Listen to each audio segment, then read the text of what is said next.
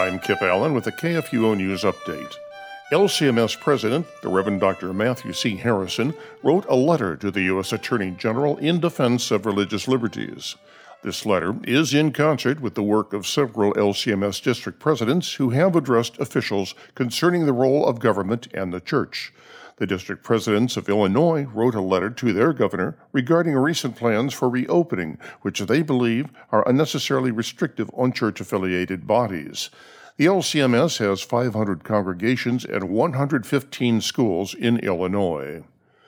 Calvary Chapel of Bangor, Maine, filed an emergency injunction to the First Court of Appeals pending an appeal regarding the lawsuit against Governor Janet Mills' orders that discriminate against churches and prohibit in-person and drive-in worship services.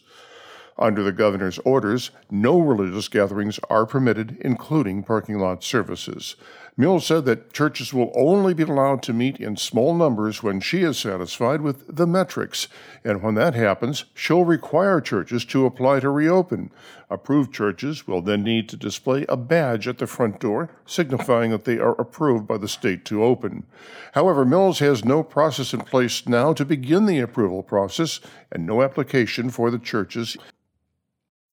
First Liberty Institute commended the United States Department of Labor Secretary Eugene Scalia for issuing a directive and new guidance that protects religious liberty for faith-based organizations that partner with the federal government. The Secretary's actions reflect the principles implemented by President Trump's executive order promoting free speech and religious liberty. Religious organizations, like their secular counterpart, provide essential services desirable to federal agencies through government contracts. Among several religious liberty protections, the new guidance ensures that religious organizations seeking to contract with the federal government are free to do so on equal terms with other organizations. According to a Fox News report, $80 million in stimulus funds intended to help small businesses struggling through the coronavirus economic hardship have gone instead to Planned Parenthood, the multi-billion-dollar abortion business. Under the CARES Act Paycheck Protection Program, Congress allocated $349 billion in federal funds to provide assistance to small businesses with fewer than 500 employees.